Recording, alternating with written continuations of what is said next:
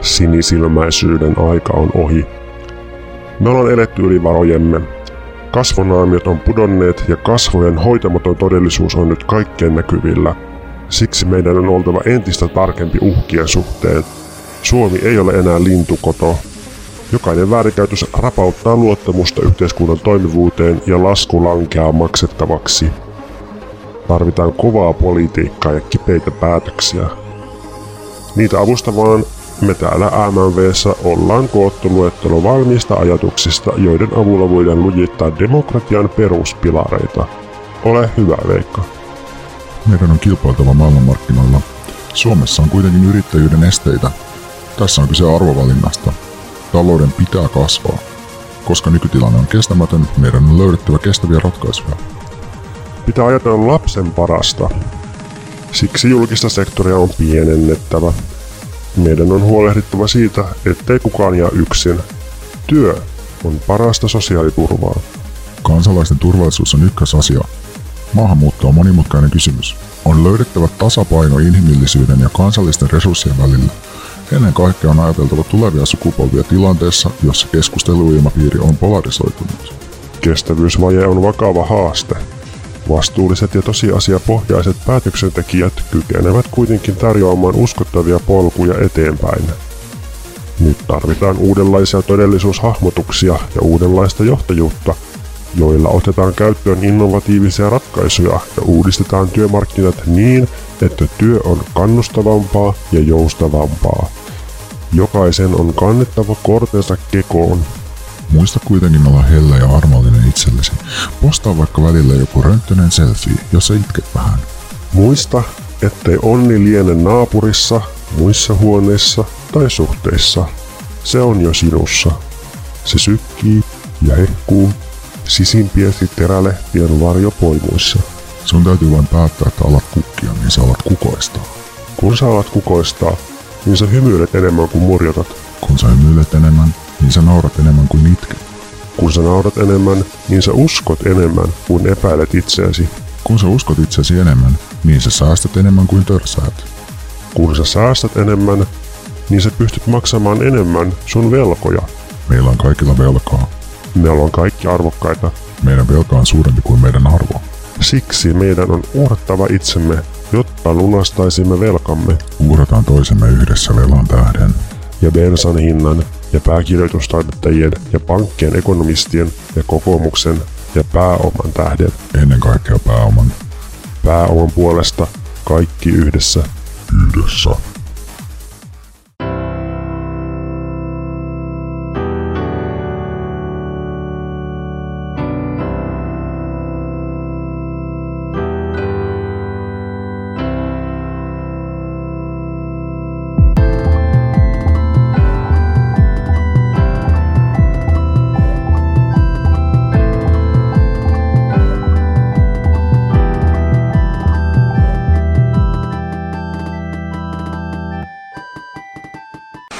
Ilmestyykö sun mielestä Mikä meitä vaivaa liian harvoin? No ensinnäkin yritä itse käsikirjoittaa näitä jaksoja useammin kuin kerran kuukaudessa, saatana. Toiseksi Meillä on sille ratkaisu. Me julkaistaan joka kuukausi yksi lisäjakso Patreonissa. Tilaamalla Patreonin sä saat ikään kuin tuplasti enemmän mikä meitä vaivaata.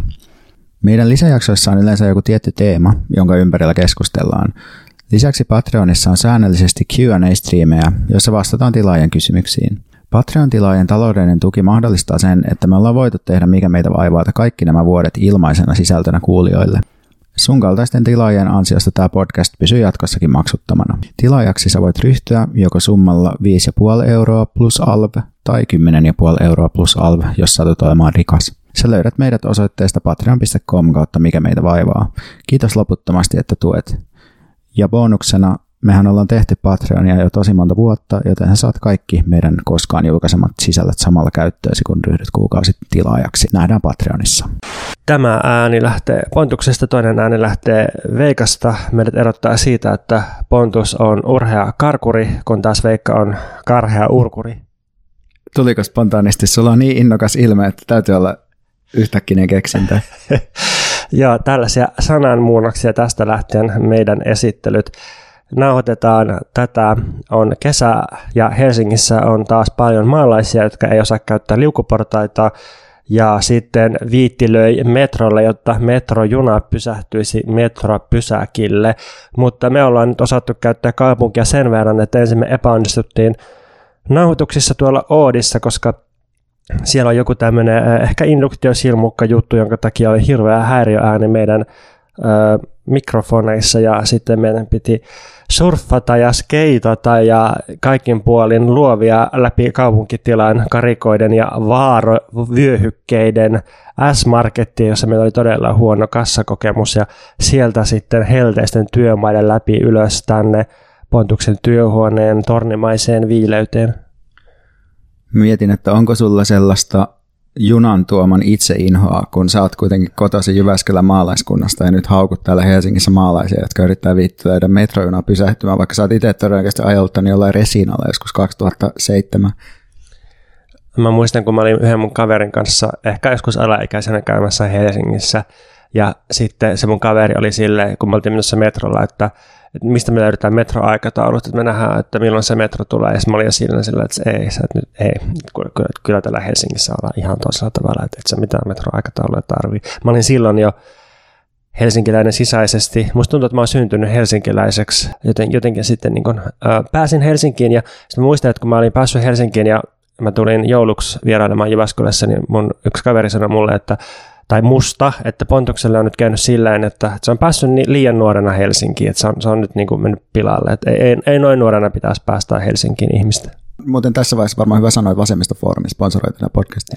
Tämä on 99. jakso meidän sisäisessä ajanlaskussa. Oikeastihan me ollaan tehty varmaan jotain 250 jaksoa, niin kuin jos laskee kaikki Patreon hommat plus kaikki niin kuin spessut ja livet ja kaikki muut, mutta joka tapauksessa meidän virallinen sadasjakso on meidän ensijakso, ja sen takia mä pyytäisin nyt sua kuulia, että lähetä meille joku sun muisto, mikä meitä vaivaasta.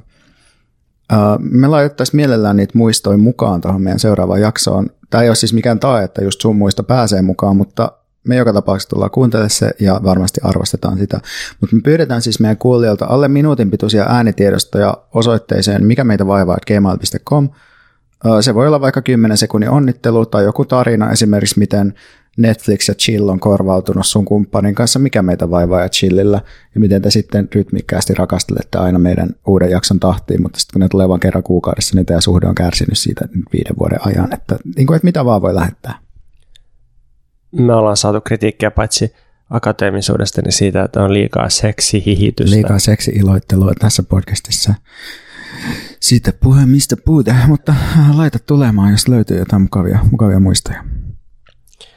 Tässä jaksossa, musta tuntuu, että on tulossa hyvä jakso poikkeuksellisesti, ja meillä on nyt oikeasti äh, tiukkaa yhteiskuntakriittistä kamaa ja sitten sitä myös taidekamaa ja kaikenlaista, siis todella jännittävä tämmöinen smorgasbord-homma. Joo, se lausutaan muuten tanskaksi smorgasbord. On kuulosti jotenkin amerikkalaiselta. Mä yritin olla hauska, mutta se traagisesti meni pieleen, mutta tota, sen sijaan mennään eteenpäin tästä, koska musta tuntuu, että nyt alkaa, alkaa tulla sellaista itsetietoista, itsetietoista tota, jumittelurunkutusta tästä, tästä aloitte- aloituksesta, niin tota, Pontus, mikä sua vaivaa lyhyesti? Mulla on tänään lyhäri ja pitkuri. oh. Mä tiedän ton naurun. Se on sellainen spiraling into madness nauru, joka tekee näistä äänityksistä mahdottomat. Joo, nyt mä alkaa kikatuttaa. Mm, mistäkö se johtuu? Joo, se johtuu varmaan siitä, että meillä päästä pitkään aikaa nauhoittamaan, niin nyt on sitten jotenkin kaikki padot purkautuu. Hei, no jos, jos sä haluat vielä hetken hengitellä ennen kuin mennään sun vaivaan, niin voit sä sanoa, että Pontus on purkanut tätä äh, nauhoituksista johtuvaa pakotustunnetta tekemällä viiden minuutin podcastia meidän Patreoniin, jotka ilmestyy siellä koko kesän. Eli kerran viikossa tulee tota viiden minuutin äh, ne on aika, aika hyviä ja aika mielenkiintoisia aiheita. Haluatko sä heittää jonkun aiheen, mistä sä oot tehnyt niitä? Toistaiseksi on julkaistu puolueettomuudesta sitten siitä oli tämmöinen, että kolme näkökulmaa, joilla voi analysoida mitä tahansa teosta tai, tai luoda minkä tahansa teoksen. Ja sitten siinä välissä oli, oli tota, niin, se oli, että mieli versus maailma. Ja sitten on tulossa ainakin kolme mahdollista suomennusta ja tulkintaa sanalle queer ja, ja sitten, sitten tulossa, että miten kirjoittaa romaani. Ja tämänlaisia juttuja joka perjantai kello kuusi aamulla Patreonissa. Ne on ollut silleen mielenkiintoisia, että ne on herättänyt hyvin ristiriitaisia tunnelmia, että ne on saanut eniten huomiota varmaan niin kuin kaikesta meidän Patreon sisällöstä niin kuin moneen vuoteen sillä, että ne saa niin kuin siellä Patreonissa sisällä niin kuin paljon tykkäyksiä ja niitä on katsottu tosi paljon, mutta sitten myös niin kuin on tullut kaksi valitusta, että ei toimi, että ei tällaista. Niin musta oli hyvä se, että ei tässä ole maksavalle asiakkaalle yhtään mitään. Joo. No niin, no onneksi tämä tulee sentään ilmaiseksi, niin ei tarvitse sitä, sitä murehtia. Niin, niin totta, että kuuntelijat ei ole asiakkaita, kun ne ei maksa mitään. Totta, Joo, tässä on se, että miksi kannattaa tehdä ilmaiseksi asioita, koska silloin ei ole asiakkaita. Heti jos tekee maksusta, niin sitten syntyy asiakkaita. Sitten me ollaan asiakaspalvelijoita. Niin, ja siksi on niin rasittavaa, joo. Mutta lyhyesti mua tänään vaivaa yhteismaiden tragedia kapitalismissa. Monet on varmaan kuullut sitä alkuperäisestä yhteismaiden tragedia ajatuskokeesta ja metaforasta. Ja sehän on tämmöinen juttu, että semmoinen ekologi Gareth Hardin vuonna 1968 julkaisi artikkelin, joka on siis, korostan, pelkkä ajatuskoe ja pelkkä metafora. Tämmöinen niin kuin älyllinen leikki yhteismaiden tragediasta.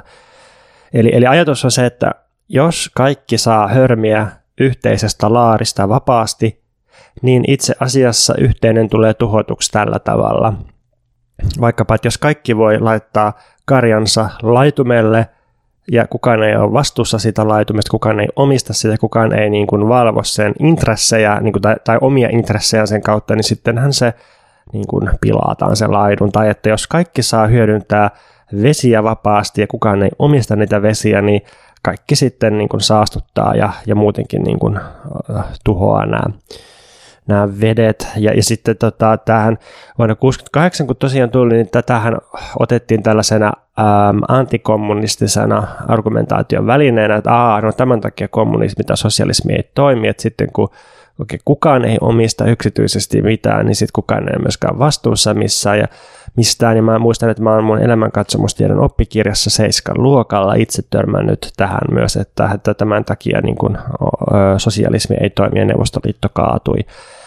No nyt on sitten... Tulipa muuten mieleen, että oli aika villiä kamaa kyllä meidän koulukirjoissa silloin. Tota, muista, että yläasteella meillä oli eroteltu eri niin kuin latinalaisen Amerikan rotuja silleen niin kuin tyliin mest, ei, ja muuallakin maailmassa, että mestitsit ja sambot ja tällaista, vaikka mestitsaatiosta kyllä puhutaan vieläkin, en sitten tiedä. Ja sitten oli myös terveystiedon kirjassa niin kuin eri, eri maanosia, niin kuin peniksien keskipituuksia oli merkitty sen taulukkoon. Mutta se penisten keskipituus on ihan niin kuin tosi juttu. Niin en mä siis tarkoita, että se ei olisi totta. Niin. Olikohan se totta, kun meillä oli lukiossa semmoinen, se oli maantiedon ja biologian opettaja, hyvin vanha arvovaltainen mies, joka, joka esitteli meille äh, eri maalaisten ihmisten kalloja. Ja sitten oli, että kattokaa nyt, miten erinäköinen tämä kallo on.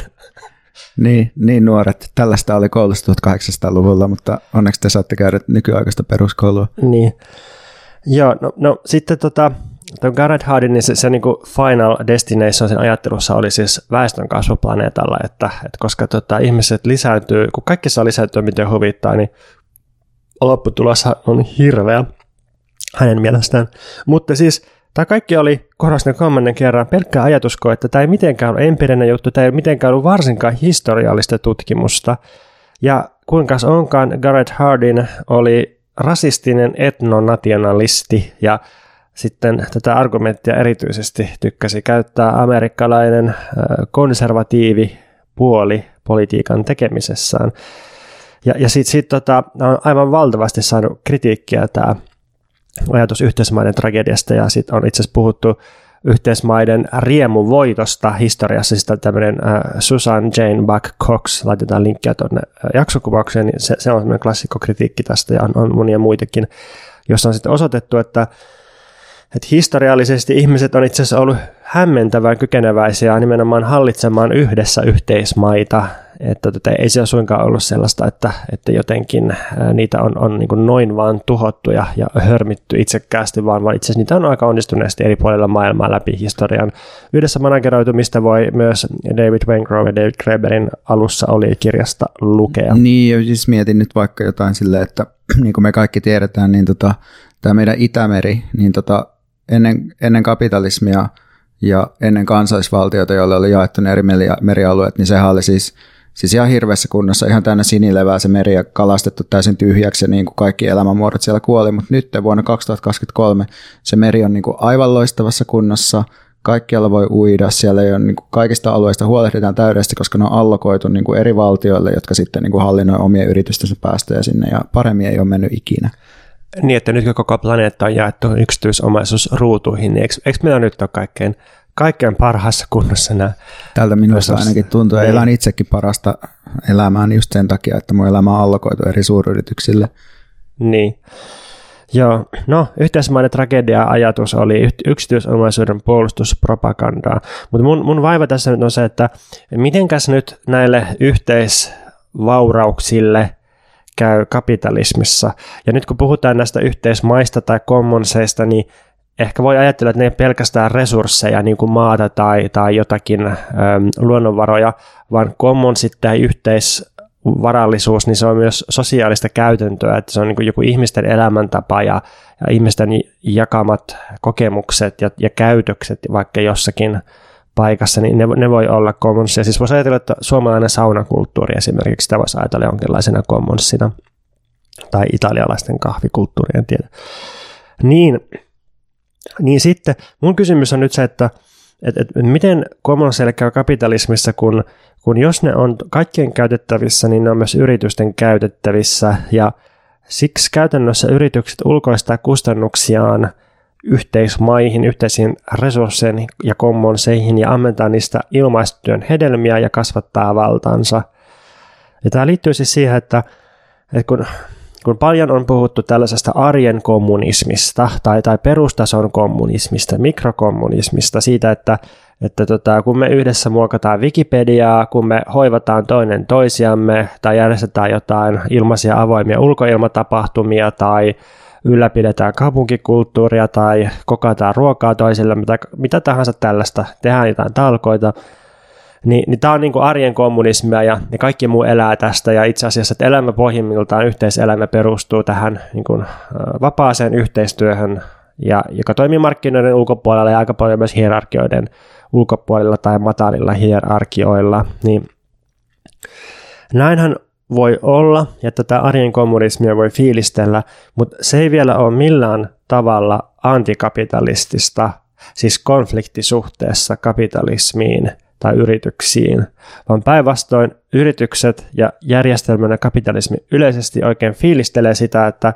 just noin, että olkaa arjan kommunisteja, tehkää ilmaiseksi kaikkia kivoja yhteisresursseja, kirjoittakaa sitä Wikipediaa, suoltakaa sitä sisältöä someen, jotta yritykset voi tulla ja hörmiä sitten itselleen arvoa näistä resursseista ja, ja sitten, että kiinteistövälittäjät voi tulla ja, ja asuntosijoittajat ja hörmiä itselleen arvoa siitä, että kun ihmiset on ensin yhdessä tuottanut arvoa jollekin asuinalueelle, jossa on vähän jotain särmää ja kivaa, kivaa katunäkymää ja kaupunkikulttuuria, mukavia kahvilaita ja niissä kiinnostavia ihmisiä istumassa terassilla, ja se, se on sitä commonsia, se on sitä yhteisvaroutta, niin, niin sitten tota, niin tämähän, tämähän vasta mahdollistaakin sitten sen, että siitä kääritään liiketoiminnan kautta voittoa, niin, niin tämä on jotenkin mulle semmoinen hankala juttu, että mitäs meidän nyt pitäisi tehdä sitten, että eihän, eihän tämmöinen havainto kuitenkaan sit ole mikään syy elää huonommin ja lopettaa jakamista tai ilmaisen kulttuurin tekemistä tai, tai muuta ilmaista tekemistä.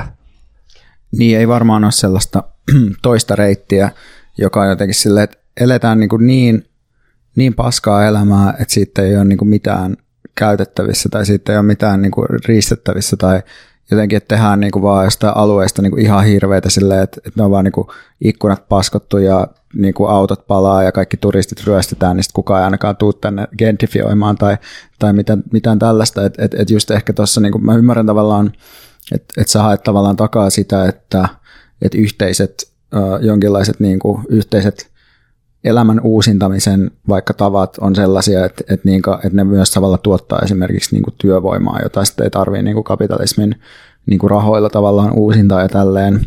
Et, et, mutta et kysymys on sitten se, että mikä on se tavallaan kapitalismin niin kuin laajentumista rajoittava voima, joka on sitten varmaan jotenkin silleen, että et se ei sitten varmaan voi niin kuin suoraan, tai että se ei välttämättä suoraan sisälly niin kuin näihin commons käytäntöihin jotenkin, vaan että ne ehkä, ehkä niin kuin ne on jotenkin lähtökohdaltaan sille avoimia siinä mielessä, että niitä ei pysty täysin suojaamaan niin kuin siltä hyväksikäytöltä ja yksityistämiseltä, mutta sitten se niin kuin antagonismi ja niin kuin jonkinlainen vastavoima se kapitalismi täytyy sitten miettiä niin kuin erikseen ehkä. Niin, että ehkä se, se niin kuin kärjistetty jaottelu tässä on se, että ikään kuin joko meillä voi olla kauhean kurja maailma ja ne palaavat autot ja hirveät asunnot, mutta että ainakin sitten on halpaa ja, ja jotenkin voi olla yhteistä. Tai, tai sitten meillä on niin kuin, kaikki on hienompaa ja, ja tota, yhdessä ollaan tuotettu kaikenlaisia vaurauksia, mutta, mutta sitten kaikki on kallista ja yrityksillä on, on suuri valta, koska ne ammentaa valtansa just sitä yhteistuotannosta – Um, niin, mä mietin silleen, että koeks mä niinku omassa elämässäni tavallaan tota ristiriitaa, ja musta tuntuu, että, että jokseenkin vähän niinku koen sillä tavalla, että mä koen just vaikka, että, että mä en tällä hetkellä niinku käy, käy niinku palkkatöissä ja sit just tuotan jotain tämmöisiä niinku ilmaiseksi käyttöön tulevia niinku resursseja, vaikka jotain podcastia ja tälleen, ja sitten tota, niinku tuntuu, että mä oon niinku elämässä suhteellisen paljon tavallaan liik- liikkumatilaa ja kaikkea ihan hauskaa, mistä suhteellisen vähän niin kuin ollaan kiinnostuneita jotenkin silleen niin kuin minkään niin kuin hyödyntämisen näkökulmasta. Ja mietin, onko se tavallaan just sitä, että elää just semmoista vähän niin kuin pienimuotoista ja halpaa elämää, että siinä ei ole jotenkin sellaista voitokkuutta tai jotain, mitä, niin mä mitä hyödyntää. ajattelen, niin kuin, tai musta tämä ei toimi välttämättä yksilötasolla, vaan, vaan just rakenteellisesti ja erilaisten ympäristöjen kautta. Ja, ja siis ehkä se perimmäinen pointti on se, että, että se ei vielä mä, mä en niin usko sellaiseen, että kapitalismi jotenkin näivettyisi silleen, että, että kunhan me vaan vetäydytään sen instituutioista ja tehdään jotain omaa ja jollain tavalla itse hallittua niin kuin toisillemme yhdessä, niin, niin sitten ne, ne haitalliset instituutiot tuolla jossakin kauempana alkaa romahdella.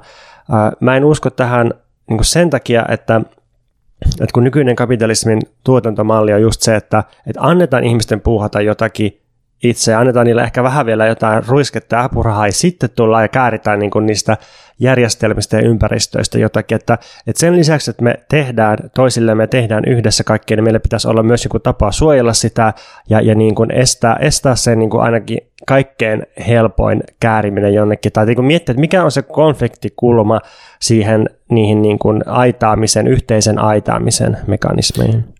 Niin, niin, eli se tarkoittaa, että tämä kaikki niin tämmöinen puuhastelu on itse asiassa tuotantoa, ja se on itse asiassa niin kuin, tavallaan ehkä jopa tämmöinen niin kuin, nykyajalle niin kuin vallitseva tuotantomalli, että tehdään kaikenlaista yhteistä kivaa ja sitten sellaista, mitä sit pystyy tarvittaessa niin kuin hyödyntämään ja aitaamaan.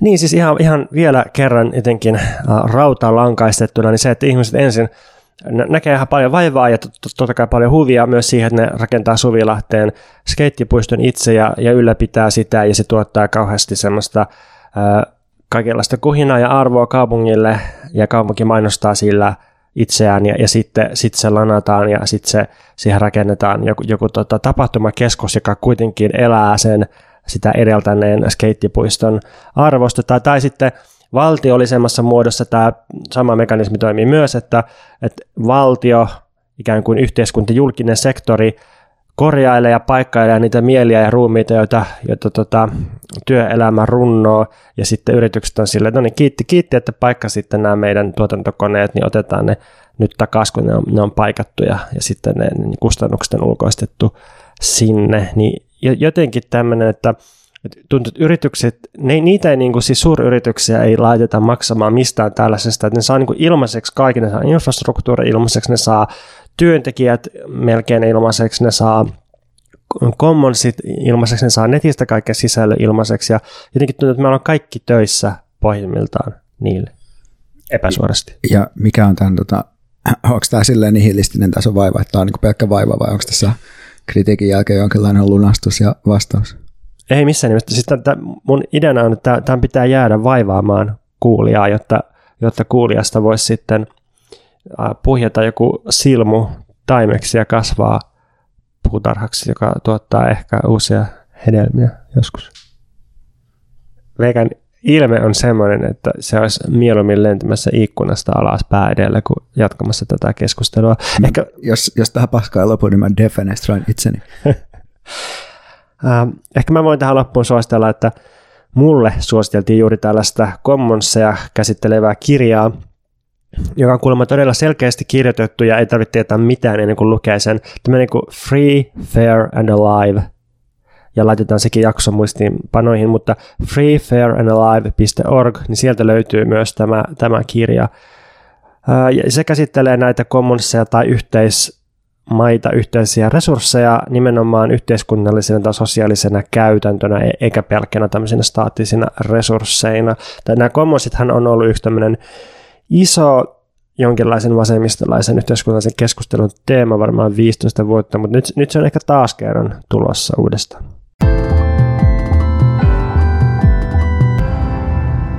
Mikä sua Veikka tänään vaivaa? Mua vaivaa Suomen mediaympäristö. Mä oon kevään 2023 eduskuntavaalien jälkeen pohtinut paljon suomalaista valtavirtaista mediaympäristöä, ja nyt puhutaan erityisesti tällaisista, joita perinteisesti kutsuttiin sanomalehdiksi, eli tällaisia uutista ja ajanko- uutis- ja ajankohtaissisältöjä tuottavista kanavista, ja on pohtinut vasemmistolaisen ajattelun tilaa näissä kanavissa – ja tavallaan mulla ei ole mitään uutta sanottavaa tästä aiheesta, koska kaikille varmaan on aika selvää, että suomalaisten suurimpien uutismedioiden päälinjat on melko porvarillisia ja niiden omistus on aika keskittynyttä. Hesarin kohderyhmä on helppo päätellä kaikesta Hesarin sisällöstä, että asunnon omistaminen ja asuntosijoittaminen näkyy etusivulla joka päivä niin selvästi, että sitä on vaikea missata. Hiljattain Hesari muun muassa julisti poikkeustilaa, siis henkilökohtaisesti tämä lehti vaan julisti poikkeustila sen takia, että asuntojen hinnat, niiden kasvu on jotenkin hidastunut tai jotain, jotain yhtä sairasta. Uh, mutta Hesari kulkee vahvasti omaan suuntaansa ja mä jotenkin näen tämän kehityksen vaan silleen vahvistuvana, että, että siinä missä Hesarilla on nyt ollut sellainen ajatus, että se on niin kuin koko Suomen lehti, niin mä jotenkin näen sen silleen, että se eriytyy entistä enemmän niin kuin sellaisen tietyn, tietyn niin kuin semmoisen luokan mediaksi, jota sitten niin kuin voidaan sille kritisoida ja haukkua ja niillä on hirveästi valtaa ja asemaa, mutta että mikään ei, ei sille muutu. Ylemmän keskiluokan mediaksi. Just näin. Ja nyt kun näissä hallitusneuvotteluissa, jotka on siis ehkä vielä käynnissä, kun me äänitetään, en ole ihan varma itse asiassa, mikä siellä on tilanne tällä hetkellä, niin on keskusteltu jonkun verran Ylen roolista.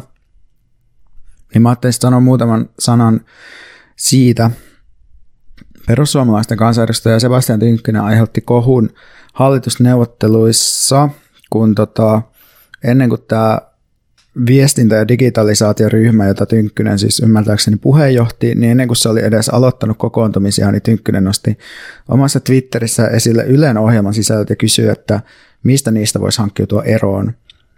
Ja tämä oli Tynkkyselle tyypillistä tämmöistä kahden käden korttipeliä, jossa viestitään seuraajille semmoisella törkeällä tyylillä ja sitten varsinaisessa neuvottelussa saattaa vetää niin kuin ihan eri linjaa, mutta että se on itse asiassa voi olla paljon tärkeämpää se viestintä seuraajille ja sen niin kuin oman kannatuspohjan pitäminen hengissä kuin sitten niin kuin ne varsinaiset neuvottelut tai mitä Ylelle ylipäätään tehdään.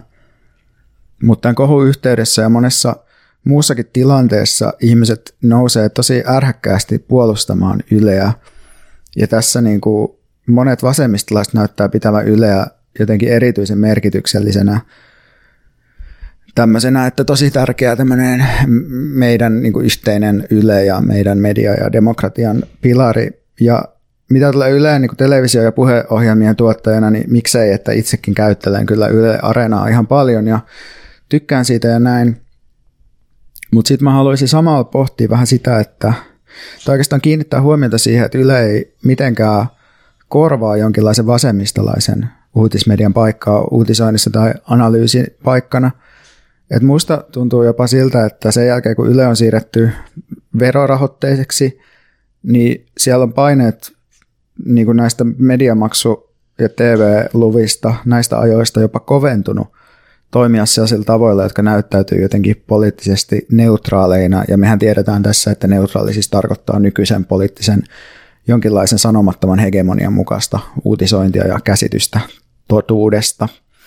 Et esimerkiksi Juha Sipilää koskevan tutkivan journalismin sensurointi osana tätä niin sanottua ylegeittiä osoitti, että miten huonosti Ylen uutis- ja ajankohtaistoiminta tuolloin oli suojattu poliittiselta paineelta, että kun tuntui, että johto on itse asiassa enemmän poliitikkojen kuin, niin kuin omien journalistien puolella, mikä sitten johtikin muistaakseni Salla Vuorikosken ja Jarna Liskin poistumiseen sitten Yleltä ennen pitkää. Uh, mutta tota, mitä tulee vaikkapa nyt jonkinlaiseen vasemmistolaiseen talousajatteluun, niin Yle ei ole mitenkään kiirehtinyt tarjoamaan vaihtoehtoisia perspektiivejä vaikka leikkauspolitiikalle, vaan, vaan sen toimittajat on melko johdonmukaisesti selittänyt eri paikoissa, että, Yle, että Suomi on elänyt yli varojensa. Meidän sanoi, että Yle on elänyt yli varojensa, eli persoontuminen tapahtuu tässä samalla kuin juonan, mutta että selitetään johdonmukaisesti, että Suomi on elänyt yli varojensa, esimerkiksi tuossa Ylen kevään pienpuolelle tehtäessä Maria Sannikka aloitti talousaiheisen keskustelun tällä nimenomaisella toteamuksella – sitten mä ajattelin, että mä voisin lukasta ääneen muutaman Ylen otsikon tästä viime ajoilta. Veronkorotuksia ja menojen leikkauksia tarvitaan. Talouskasvu ei riitä, sanoo pitkän linjan taloustieteilijä Vesa Vihriälä ykkösaamussa. Valtiovarainministeriö tyrmää puolueiden haikailemat tuloveron kevennykset Ylen haastattelussa. Tuloverojen alentamisen aika ei ehkä ole nyt. Palkankorotukset eivät vaarana Suomen kilpailukykyä, toteaa Olli Rehn, mutta talouden tasapainottamistoimet on aloitettava heti. Katso lista. Ministeriö esitteli yli 40 kohdetta, joista on mahdollista leikata. Lama-ajan kärkipoliitikot Aho ja Liikanen vaativat selvää suunnitelmaa velan taittamiseksi. Kukaan ei saa leikkauksista taputuksia. Leikkaa Ylen koneessa valtiontalous kuntoon ja katso, kuka valinnoistasi kärsii. Sitten vielä pieni sitaatti tästä leikkauskoneesta. Suomen luottoraja paukkuu 6 miljardia punaisella. Tee jotain. Tässä Ylen leikkauspelissä voit karsia menoja, kiristää veroja tai tehdä molemmat. Verot äh, rahoittavat pois oikeilta ihmisiltä ja palveluista. Toisaalta, jos mistään ei leikata, velka paisuu ja lopulta kaikki kärsivät kahta kauheammin. Tutki, mihin rahaa kuluu ja keneen leikkaaminen osuu. Poltus Virnistä tässä vieressä. Käytitkö leikkauskonetta aikoinaan muuten? Joo, mutta se oli, se oli niin, kuin niin rajoittunut, että se, se tuntui sillä, että mä olisin jotenkin pelillistänyt tuommoisen talouspropagandan opettamisen itselleni, niin en sitten kovin pitkälle päässyt siinä. Se, se, se, se, se sana, sanat hajoaa, kun yritän, yritän niin ilmaista, että miten, miten niin hirveän huonoa journalismia se oli. Siis se on, niin kuin, se on varmasti, jotenkin, kun, siis mä yritän vain sanoa, että, että kyllä mä ainakin aikoinaan itse opin sellaisen, että piti edes toimittajien teeskennellä kriittistä, siis edes jollain sanavalinnoilla. Niin miten tuommoinen leikkauspeli, niin missä se e, kritiikin teeskentely edes on, on siinä, kun ei, ei siinä ole sitä. Mutta noista sun luettelemista otsikoista, niin siinähän yksi oli erisuuntainen toi, että VM tyrmää tuloveron kevennyksiä. Joo, se, sehän se oli niinku tämmöinen Joo, se on totta, että ei lähdetä. Niin, jep, jep, niinpä. Eli tota, pidetään niin kuin valtion tulopuoli kunnossa. Ehkä se päätyi sinne joko puhtaasti minun virheestäni tai sitten, koska halusin äh, tehdä rehellisen otoksen. Tasapuolisuutta. Tasapuolisuuden nimissä.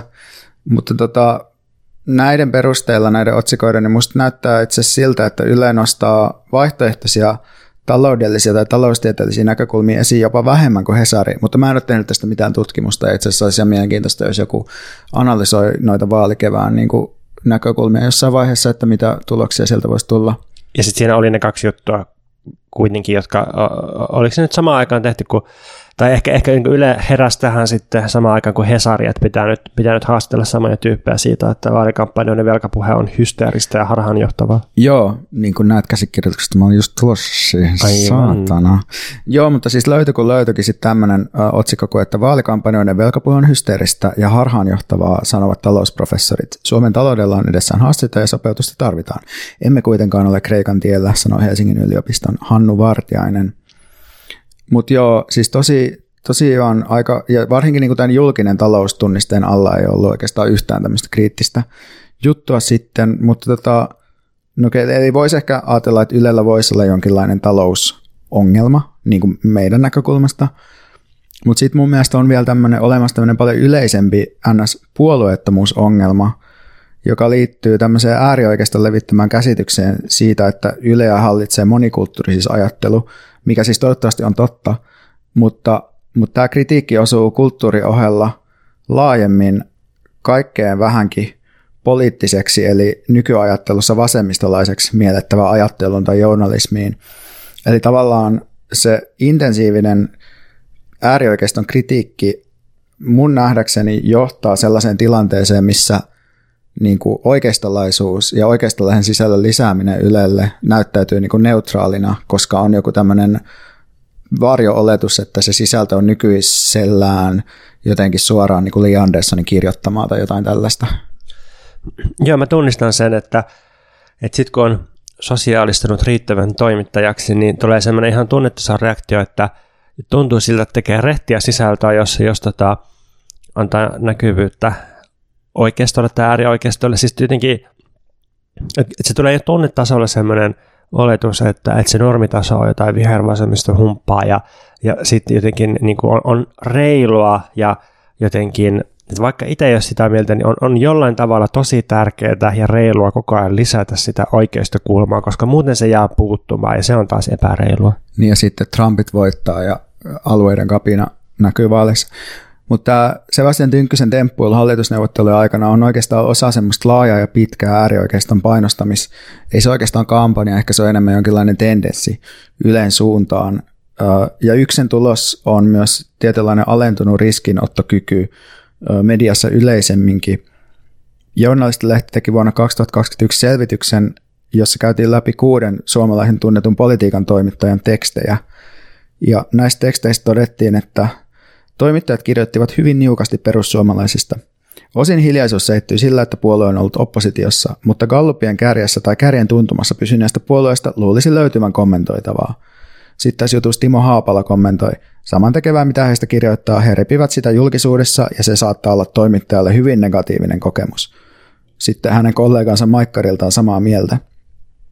Kaikki toimittajat tietävät, että kun persuja käsitellään joko negatiivisessa tai positiivisessa valossa, tulee rajua palautetta, Eeva Lehtimäki sanoo. Niin tämä ilmiö ehkä tunnetaan sitten Ylellä niin kuin nahoissa vielä sille erityisen paljon, koska nämä samat persut, jotka saattaa suuttua negatiivista journalismista, on myös päättämässä Ylen rahoituksesta. Ja tota, Ylen toimittajat joutuu siis tanssimaan aika monimutkaista ristipaineiden alaisina.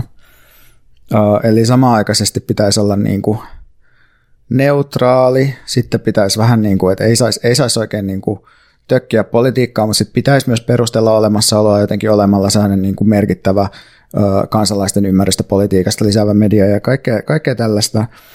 Mutta tarkoittaako tämä nyt sit sitä, että Yle jotenkin, että niin kuin jotenkin valtiollinen media ei, ei voi koskaan ajaa vaikka sellaisia tavoitteita, mitä jollain yhteiskunnallisella liikkeellä vaikka olisi, niin, niin ei. Tämä ei tarkoita sitä, että etteikö valtioiden media voisi teoriassa tietyissä tilanteissa olla hyvinkin suopea erilaisille vaikka vasemmistolaisille aloitteille. Esimerkiksi, uh, tai voidaan pohtia vaikka tätä Repo-radiota, eli vuonna 1965 alkanutta Eino S. Revon kautta Yleisradion johdossa, josta muun muassa Wikipediassa kirjoitetaan näin – Voimistunut vasemmistolainen opiskelijaradikalismi sai jalansijaa yhtiössä. Repo antoi runsaasti tilaa nuorille toimittajille ja heidän yhteiskuntakriittisille ohjelmilleen, mikä herätti syytöksiä Yleisradion politisoitumisesta ja toiselle pilkkanimen Reporadio. Yleisradiota myös syytettiin vasemmiston suorasta tukemisesta vuoden 1966 eduskuntavaalien aikana. Niin ajattelin, että on ollut niin onnekas tilanne, että, että Yleisradiota on syytetty vasemmiston suorasta tukemisesta. Eikö se ole sitten vain johdonmukaista, että nykytilanteessa on silleen, että voimistunut oikeistolainen radikalismi on saanut jalansijaa yhtiössä ja Yle on antanut runsaasti tilaa muun muassa natseille, siis, siis ihan aktuaalisille natseille. Siinä on siis ollut tämä, tämä niin natsinaisista kertova sarja mm, muun muassa. Ja, ja, tota, ja heidän yhteiskuntakritiikilleen, niin ehkä tämä vain kertoo siitä, että oikeasta radikalismi on – voimakkaampaa yhteiskunnassa ja siksi pystyy painostamaan Yleä tällä hetkellä ja, ja viime vuosina. Niin, jotenkin näin varmaan on ja ö, käytännössä tilanne tällä hetkellä on siis just, just tällainen, että Ylen vallottamisen näkökulmasta tilanne ei ole kauhean hy- hyvä. Et, ja Suomessa ei ole tällä hetkellä yhtään laajalevikkistä keskusta vasemmistolaista NS-sanomalehteä, ja sen sijaan löytyy muutamia kapealla rahoituksella toimivia kuukausittaisia julkaisuja, kuten Voima, Kansanuutiset, Nyytiin ja vuoroviikoin ilmestyvä Demokraattilehti. Niin käytännössä siis olisi aika paljon tilaa ajattelulle ja analyysille ja ennen kaikkea itsenäiselle mediatuotannolle. Ja sosiaalinen mediahan teoriassa mahdollistaa tämän ilmaiseksi, kun taas uutistuotannossa on valtavat kustannukset ja hirveät riskit, eikä kukaan halua mitään tällaista aloittaa, eikä siinä olisi oikein mitään järkeä, mutta, mutta että ehkä, ehkä tuntuu kuitenkin siltä, että tämä niin jotenkin vasemmisto, vasemmistolainen niin kuin selkäydin Ylen puolustaminen, niin se, se ehkä vaati, tai vaatisi ehkä pikkusen harkitsemista ja nyansointia siitä, että millaista, millaista Yleä niin kuin oikeastaan haluaa puolustaa ja mitä niin kuin ajattelee oikeastaan siitä niin kuin Yleen vaikka jostain Ylen ää, niin kuin uutisoinnin arvosta vaikka niin kuin jollekin monipuolisuudelle tai, tai vaikka vaihtoehtoisille talousnäkökulmille. Mutta sitten yksi ajatus, mikä mulla on pyörinyt mielessä myös on, että voisiko suomalaiset ammattiliitot koota yhteen rahoja ja rahoittaa jonkinlaista vasemmistolaista mediatoimintaa. Jos ottaa niin kuin sadan vuoden takaa esimerkin, niin tota, työmies ja kansanlehti on saanut joskus muinoin liiton rahaa ja työmies oli ilmeisesti jossain vaiheessa 80 000 kappaleen levikillä jopa Suomen suurin lehti hetkellisesti ja oli myös ilmeisesti yksi keskeisimmistä sisällissodan agitaattoreista. Säkö nyt kaipaat uutta sisällissotaa? En mä nyt sano suoraan, että mä kaipaisin uutta sisällissotaa, mutta mä kaipaisin jotain semmoista yhtenäistävää projektia, missä työväenluokka ottaisi vallan ja sytyttäisi lyhdyn ja aloittaisi media kiihotuksella tankit kadulle kreikkaisissa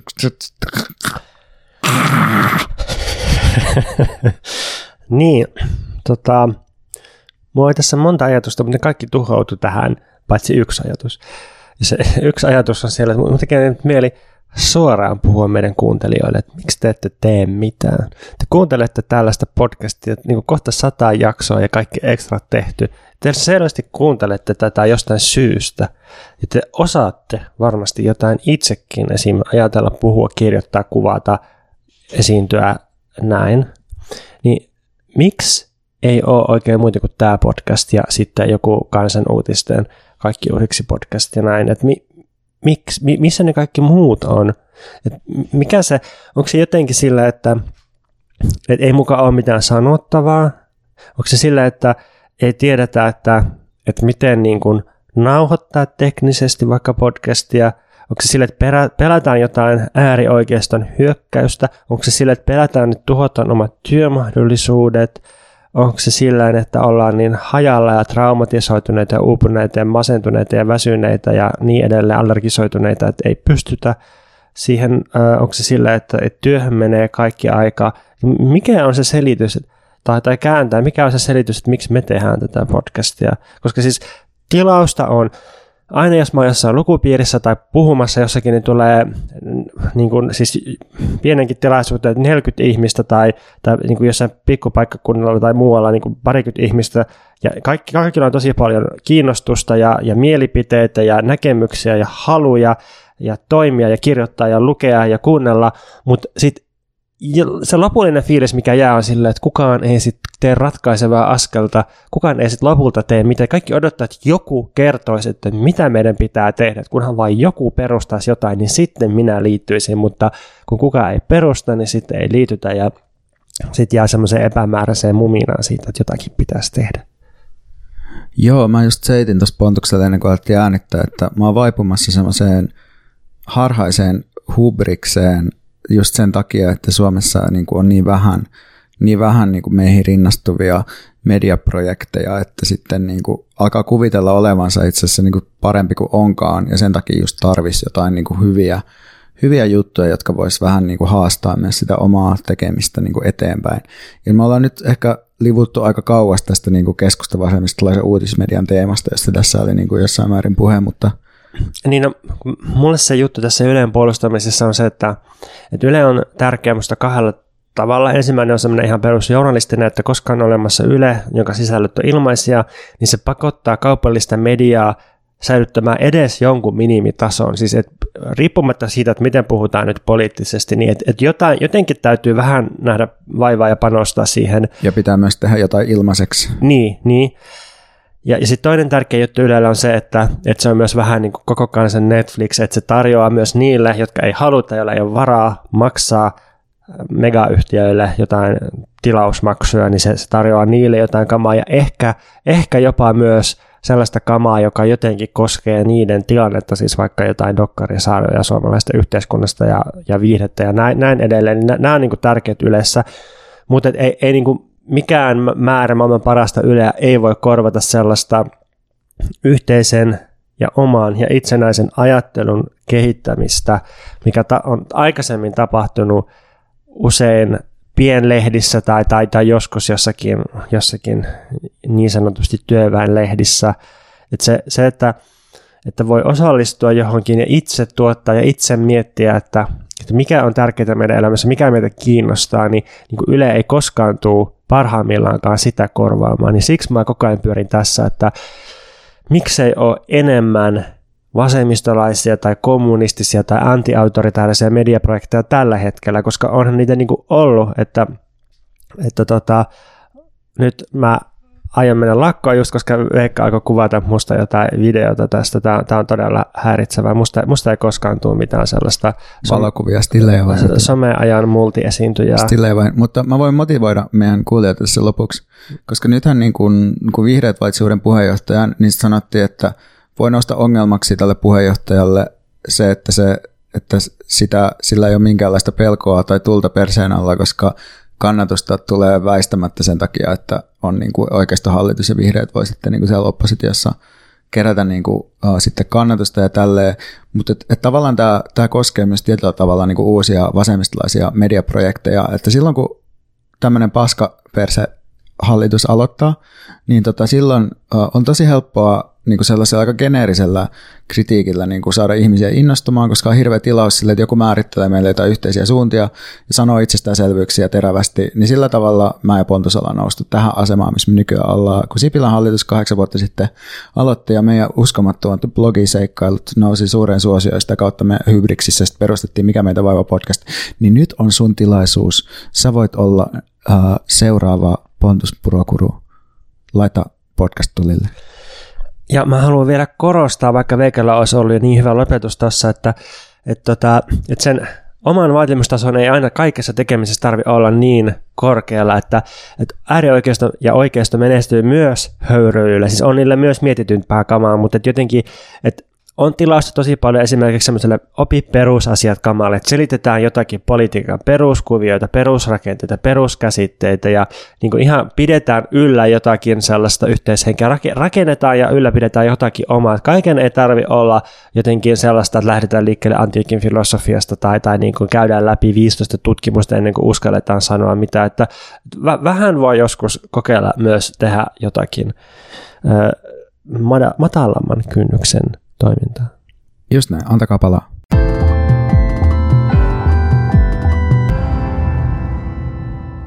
Mikäs mua tänään vaivaa Voin pitkästi? odottaa, jos suudelman saan vain sulta. Ah, oot jäätä ja tulta. Et kyllä nyt valitettavasti saa.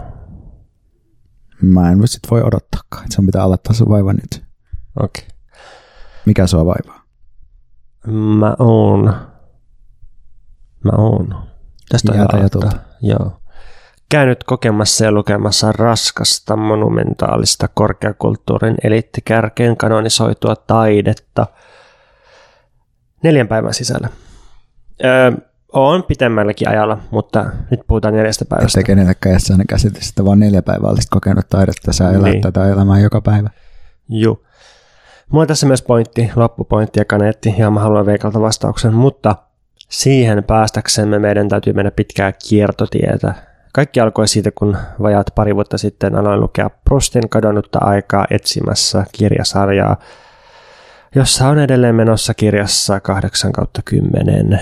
Kokemus on ollut vaihteleva kuin Linnanmäen vanha vuoristorata, Toivoakseni mä oon pian sokeltamassa kohti viimeistä tervanhajuista pimeää laskua puisessa tunnelissa.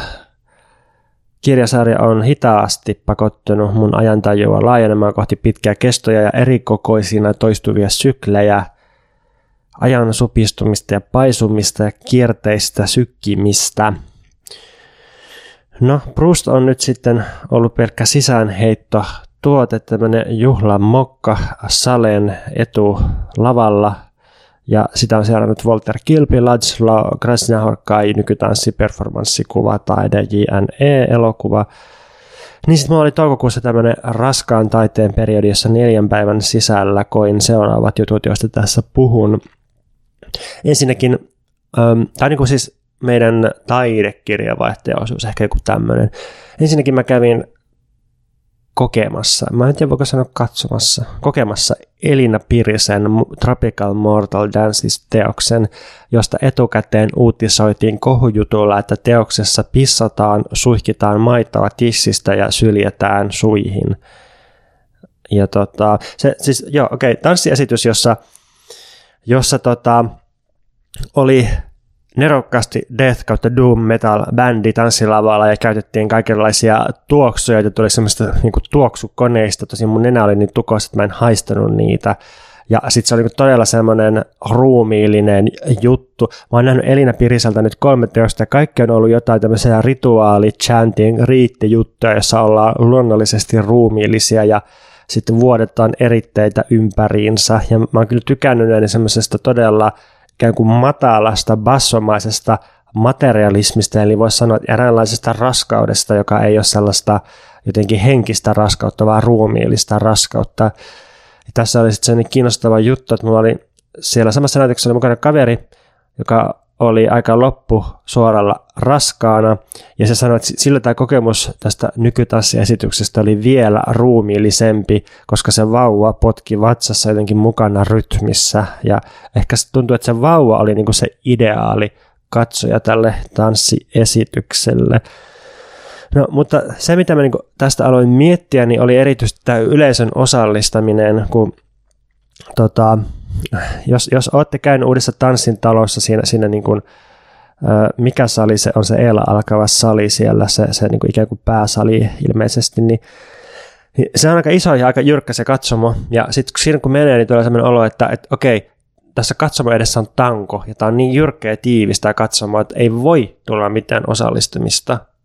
Ja sitten mun vieressä tässä niin kuin teoksessa istui semmoinen keski-ikäinen setämies oletettu, jonka kehonkieli oli ennen esitystä ja eka esityksen aikana semmoinen oikein männäspreida, mutta se niinku, niinku, että jalat solmussa yhdessä suunnassa ja sitten käsikahmassa ja kaksi lisäpenkkiä toisesta suunnasta ja silleen, niin kuin, että oikein niin kuin hallitaan koko, koko riviä sille omalla olemuksella.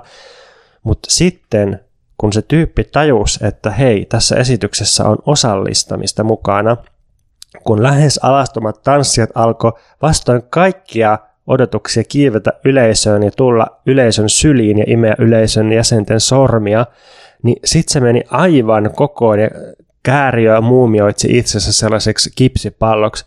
Se setämies oletettu, ettei vaan siihen kohdistuisi huomiota. Tämä oli musta kiinnostava tämmöinen ruumiillinen efekti, että okei, tanssi on hyvin ruumiillista, tai eikö tämä nyt ole tanssin määritelmä, mutta se on ruumiin hallinta jollain tavalla, niin, niin sitten se voi vaikuttaa myös yleisöön tälleen, että, että, niin kun, että se, se voimakas efekti tuleekin itse asiassa osallistamisesta.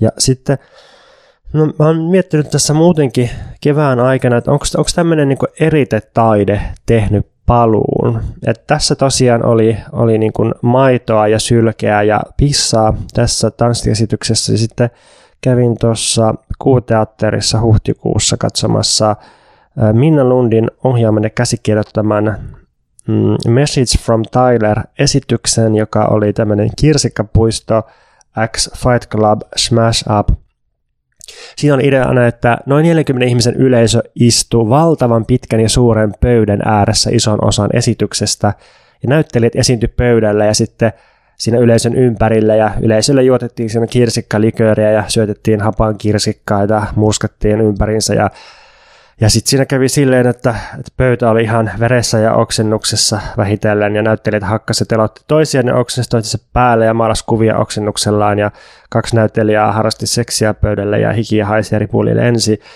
Ja jotenkin kuvittelin, että tällaista se teatteri varmaan oli antiikin Kreikassa ja, ja sitten jotenkin musta se, se niin kuin, esitys oli aluksi ehkä ihan pikkusen tylsä, kun se oli semmoisen niin draaman tasolla ja oltiin kaukana siitä pöydästä, mutta sitten kun tultiin lähelle sitä pöytää ja, ja sitten siinä alkoi se väkivalta ja eritä valot ja niin kuin kauhean voimakkaat ääniblogit, niin sitten tuli tosi kiinnostavaa sitä siitä tota, esityksestä, mutta jotenkin se, se pelkkä, pelkkä niin kuin väkivalta ja homma ei olisi toiminut. Se vaati ikään kuin sen tylsän draaman ja Tsehovin ja tällaisen niin kuin siihen taustalle. Ja sitten se oli kiva, että siinä pystyi säätelemään sitä esityskokemusta silleen, että oliko ihan, ihan niin kuin sen pöydän eriteloiskunnen niin kuin ääressä vai niin kuin peruuttiko tuolillaan taaksepäin. Ja se oli vähän semmoinen niin hurmiokultti Dionyysinen esitys, niin tota, jotenkin, jotenkin on miettinyt tätä, että, että onko tämä joku koronan jälkiseuraus, että nyt, nyt niin kuin oikein ryvetään eritteissä, kun koronan aikana ei voinut. Ja sitten jotenkin ennen koronaa niin mä olisin inhonnut tällaista taidetta. Nyt mä oon ollut aivan fiiliksissä, että jes, eritteitä lentää, että niin kuin nyt niin kuin, että korona pitää lopettaa monta kertaa, että se on loppunut jo pari kertaa, mutta että voisi vielä tulla joku esitys, joka lopettaisi sen ja sitten limaa valuisi joka suuntaan ja jotenkin kaikki sotkettaisiin ja kaikki juodaisi ja kaikki juotetaan ja slurts, slurts. Niin onko sun tulkinta eritetaiteen paluusta se, että se on palaut tai saanut uudelleen sellaisen rajoja rikkovan luonteensa siitä, että meillä on ollut hyvin tällainen niin kuin tiukka erite, eritteisi, eritefobinen aika tässä välissä ja sen takia eritteet on jotenkin tematisoitunut uudelleen tai jotain. Et kun se oli viimeksi jotenkin 90-luvulla sellainen yleisön kauhistuttamisjuttu. Ehkä tälle joo. Että silloin joo, aikoinaan eritetaide oli sellaista – vähän niin kuin porvareiden härnäämistä ja ehkä, ehkä vähän jopa itsessään porvarillista semmoinen, että, että porvarit tekee porvareille sellaista, että porvarit kauhistuu, kun niitä heitetään jollain ulosteella. Nyt tuntuu, että, että siinä oikeasti näissä esityksissä mun tulkinnan mukaan ei pyritty millään tavalla järkyttämään yleisöä, että se ei ollut mitään tämmöistä terrorisointia, vaan se oli enemmän sellaista hienovaraisempaa tutkiskelua ja jotenkin niin kuin, myös ehkä häiritsevämpää, koska siis jos joku niin kuin, heittää se on jollakin, niin sehän on niin välitön semmoinen, että kaikki poikki tästä. Ja se niin tulee tosi voimakas reaktio, mutta jos, jos te niin hitaasti hiivitään kohti ja tuodaan sitä vähitellen ja niin näytetään, että tässä on jotain ajatusta ja kehittelyä, niin sitä on vähän niin kuin, se on vaikeampi diilata sen kanssa. Se on ihan niin suora se ratkaisu. Sitten mä kävin kokemassa Sonia Lindforsin One Drop tanssiteoksen, joka herätti kysymyksen siitä, että miten suurellisiksi ja mahtipointisiksi nämä Sonian teokset voikaan mennä. Mehän käytiin Veikan kanssa viime vuonna katsomassa Espoon kaupunginteatterissa Armageddon, joka oli siis äh, Sonja Lindforsin, Sara Mellerin ja Elina Pirisen tämmöinen yhteistyö, jossa, jossa oli ihan hillittömät pyrotekniikat muun muassa. Ja tota, no, tämä One Drop oli massiivinen kahden tunnin tanssiepos, jossa oli regeitä ja street dancea ja operaa, jota laulettiin afropäässä ja kaikenlaista metasketsi-huumoria ja Siinä muistaakseni oli yhdeksän mustaa esiintyjää, siis, siis kaikki esiintyjät oli, oli mustia, mikä oli niin kuin kiva kokemus tälleen valkoisena katsojana Suomessa vaihteeksi. Ja, ja sitten siinä oli taas tällaista osallistamista, jossa yleisöltä lähti laukuista kaikenlaista, kuten pankkikortti eräältä, joka sitten teipattiin sen salin ähm, pylvääseen kiinni.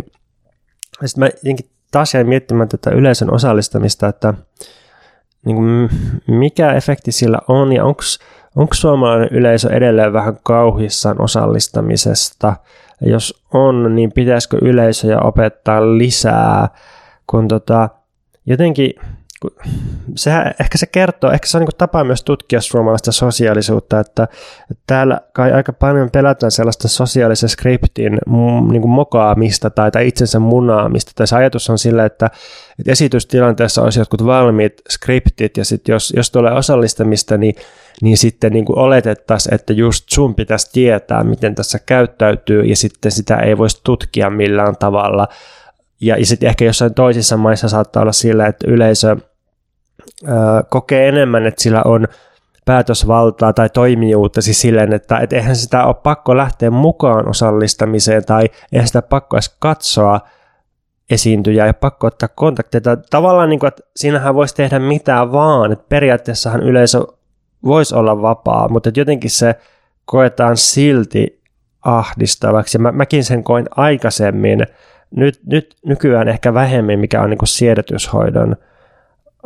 ansiosta tapahtunutta. Mutta voisiko tässä olla, no ensinnäkin uh, me keskustelin tästä sun ja Ida-Sofia Hirvosen kanssa ja todettiin, että mä ja Ida-Sofia Hirvonen ollaan team no osallistaminen siinä mielessä, että, että saadaan, tai niin kuin, että, että toivoa aina, että saisi vaan niin kuin jotenkin olla rauhassa ja sitten voi niin kuin kokea todella intensiivisiä kokemuksia ilman sitä niin kuin osallistumiskerrosta, mutta se ei tarkoita sitä, että haluaisi jotenkin kieltää sen, mutta ei itse, kaipaa sitä. Mutta sitten mä mietin just tätä, kun, kun sä mainitsit tästä, että suomalaisilla ei ole niin kuin ehkä sellaista riittävää niin kuin ymmärrystä siitä, että mitkä ne mahdollisuuksien rajat on tavallaan siellä katsomassa tai siinä toiminnassa. Ja mietin, että voisiko tässä olla kyse siitä, että kun sä nyt tosiaan oot puhunut aika paljon tästä sun taiteen taidemaailmassa toimimisesta ja kuluttamisesta ja katsomisesta ja tekemisestä, että, että voisiko sun osallistumistaidot olla jotenkin paremmalla tasolla sitten, tai onko sulla niin tavallaan tullut semmoista jotenkin käyttäytymispääomaa tai itsevarmuutta sen myötä, että sä oot ollut enemmän niin kuin tekemisissä taiteen kanssa?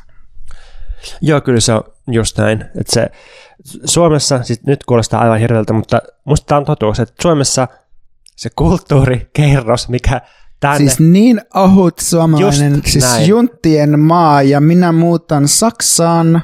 Mutta kun näin se on, täällä on opittu lukemaan ehkä sata vuotta sitten just ja just joku, joku riittävä osa väestöstä osasi lukea. Ja, ja sitten niin edelleen tuntuu, että törmää jatkuvasti sellaisia ihmisiä, jotka on ihan sairaan taitavia ja, ja meritoituneita jollain alalla, ja sitten niillä on niin kauhu jotain toisia kulttuurialoja kohtaan, koska ne jotenkin olettaa, että siellä pitäisi jotenkin olla hienostelemassa tai jotenkin tärkeilemässä tai, tai jotenkin tärkättynä tai jotenkin, että ei voisi mennä kokeilemaan sinne tai tänne tai tonne, koska sitten sä, sä, sä, jotenkin noloja, jos et sä tiedä sitä tätä ja tota ja jotenkin niin kuin, se, se mua hämmästyttää, että mikä on niin kuin se pelko tai, tai, tai se niin kuin ennakkoluulojen määrä, joka sellaista korkeakulttuuriksi kohdattua kohtaan asetetaan. Siis musta se on oma asiansa, että jos ei viihdy, jos ei nauti, niin ihan turha musta pakottaa. Ihan turha alkaa näytellä, että tykkäisi operasta, jos ei tykkää. Mutta mistä voi edes tietää, jos, jos ei kokeile tai jos niin kuin olettaa, että siinä on, on kyse jostakin niin kuin todella vaikeasta ja tylsästä. Mutta kaiken varmaan mä selittää se, että, että mä oon niin upannut jostakin sellaisesta äm, jutusta läpi ja nyt, nyt on siellä sisällä ja en enää ymmärrä, että miksei, miksei kaikki ole täällä sisällä. Niin, siis panoksethan vaan koveni täällä mun neljän päivän äh, ähm, taideretriitillä. Niin, ne meni nimittäin katsomaan Bella Tarin sataan tango elokuvan. Ja se on siis 7,5 tunnin mustavalko elokuva, jossa oli kaksi väliaikaa. Perustuu Lajslo Krasnahorkain kirjaan, joka on vain 300 sivua, mutta siinä taas ei ole kappalejakoa ja se on yhtä pötköä koko homma tai jokainen luku. Sekä elokuva että kirja kertoo unkarilaisen maatalouskollektiivin rappiosta reaalisosialismin romahdellessa kasarilla. Siinä on kyse itsepetoksesta, passiivisuudesta, saamattomuudesta, alkoholismista, karismaattisista johtajista, byrokratiasta, kurjuudesta ja paikallisten ekstaasien pienistä iloista. Katsoin leffassa kelloa ekan kerran viiden puolen tunnin jälkeen.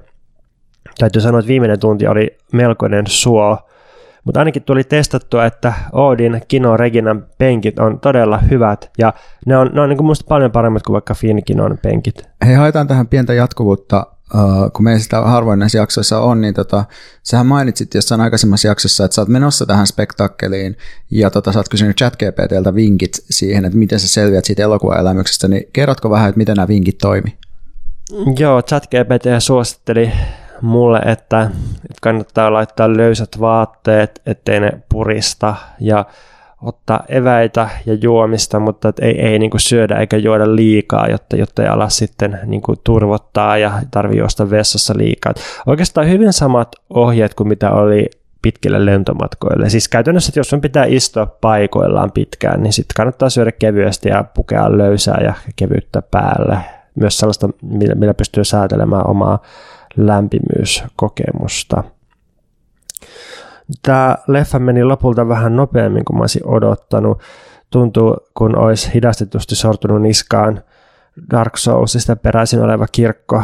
Se oli jotenkin murskaavan surullinen melankolinen leffa kuin Suomi marraskuussa ja tuli Kärpästen hauta-leffa. Ja tota, sitten oli valtavasti eläinnäyttelijöitä, mikä musta oli aika siistiä. Oli lehmiä, possuja, kanoja, kärpäsiä ja kissa. Itse siinä, joo, tämä ehkä semmoinen niin sisältövaroitus, jos joku haluaa katsoa satan tangon joskus, niin siinä on aivan hirveä kohtalo eräälle kissalle ja mun piti heti googlata leffan jälkeen kissahomma ja se oli ilmeisesti googletuin kysymys koko elokuvasta ja ohjaaja kyllä vaikuutti, että eläinlääkäri oli setissä mukana koko ajan.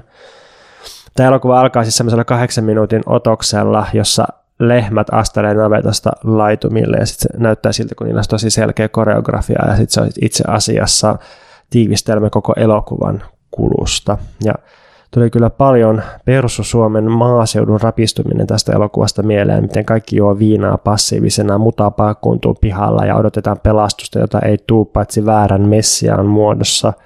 Yksi kohta kuvaa noin 40 minuuttia, kun vanha lihava alkoholisti mies hitaasti punkeroituu ulos talostaan hakemaan lisää viinaa, kunnes se kompastuu metsään ja sammuu sinne.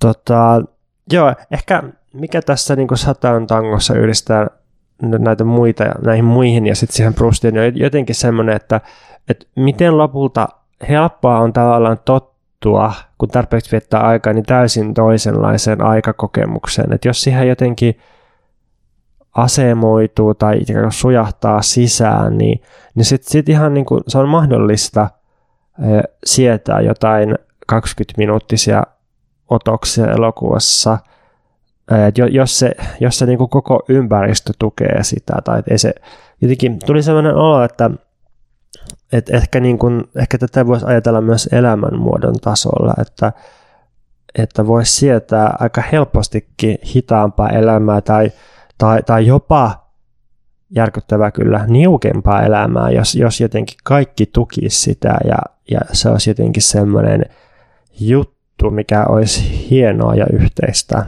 Mm, joo, aika huolestuttavia ajatuksia tulee, tulee taiteesta selvästi. No niin, nyt päästään mun pointtiin. Mun pointti on se, että lopulta mun kokemus taiteesta on tosi sukupuolittunut Mä jaan kaiken taiteen vahvasti eurooppalaiseen äijätaiteeseen ja sitten kaikkeen muuhun taiteeseen, ihan kaikkeen muuhun taiteeseen. Tämä on se perustava jako, mihin mä näköjään aina palaan.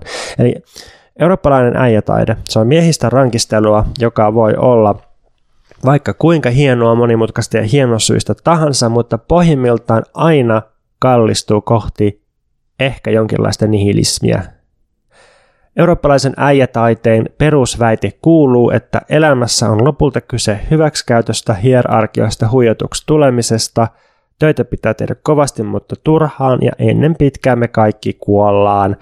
Me eletään tuuliajolla tappion maisemassa ja paras taiteilija on se, joka ilmaisee tämän surkeuden ankeuden niin hirveällä voimalla, että siitä tulee karmeuden lisäksi koomista.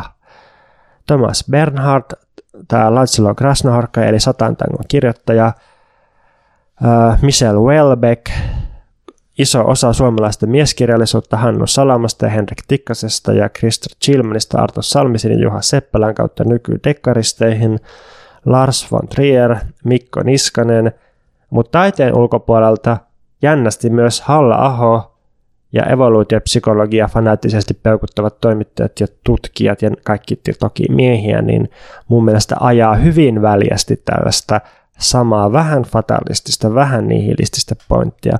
Ja nyt kyse ei ole siitä, että pitäisikö näin olla, vaan kokemuksesta, että vaikka yrittäisi mitä, niin näin on.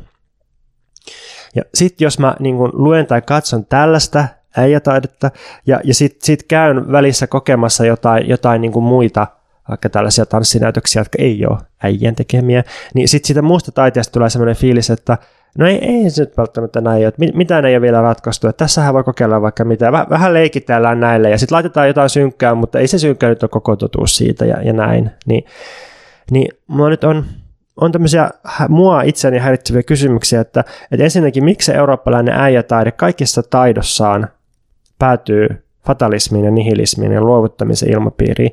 Ja häiritsevämpi kysymys on, että miksi tämä vastaa myös mun omaa kokemusta maailmasta – parhaiten. Miksei mikään määrä terapiaa, psyykelääkkeitä, rakastavia ihmissuhteita, feminististä politiikkaa, naisten tekemää taidetta, menestystä jne. jne. tunnu pohjimmiltaan muuttamaan sitä, että mun mielestä tämä eurooppalaisen äijätaiteen kuva maailmasta on niinku se metafyysinen niinku joku pohja tässä.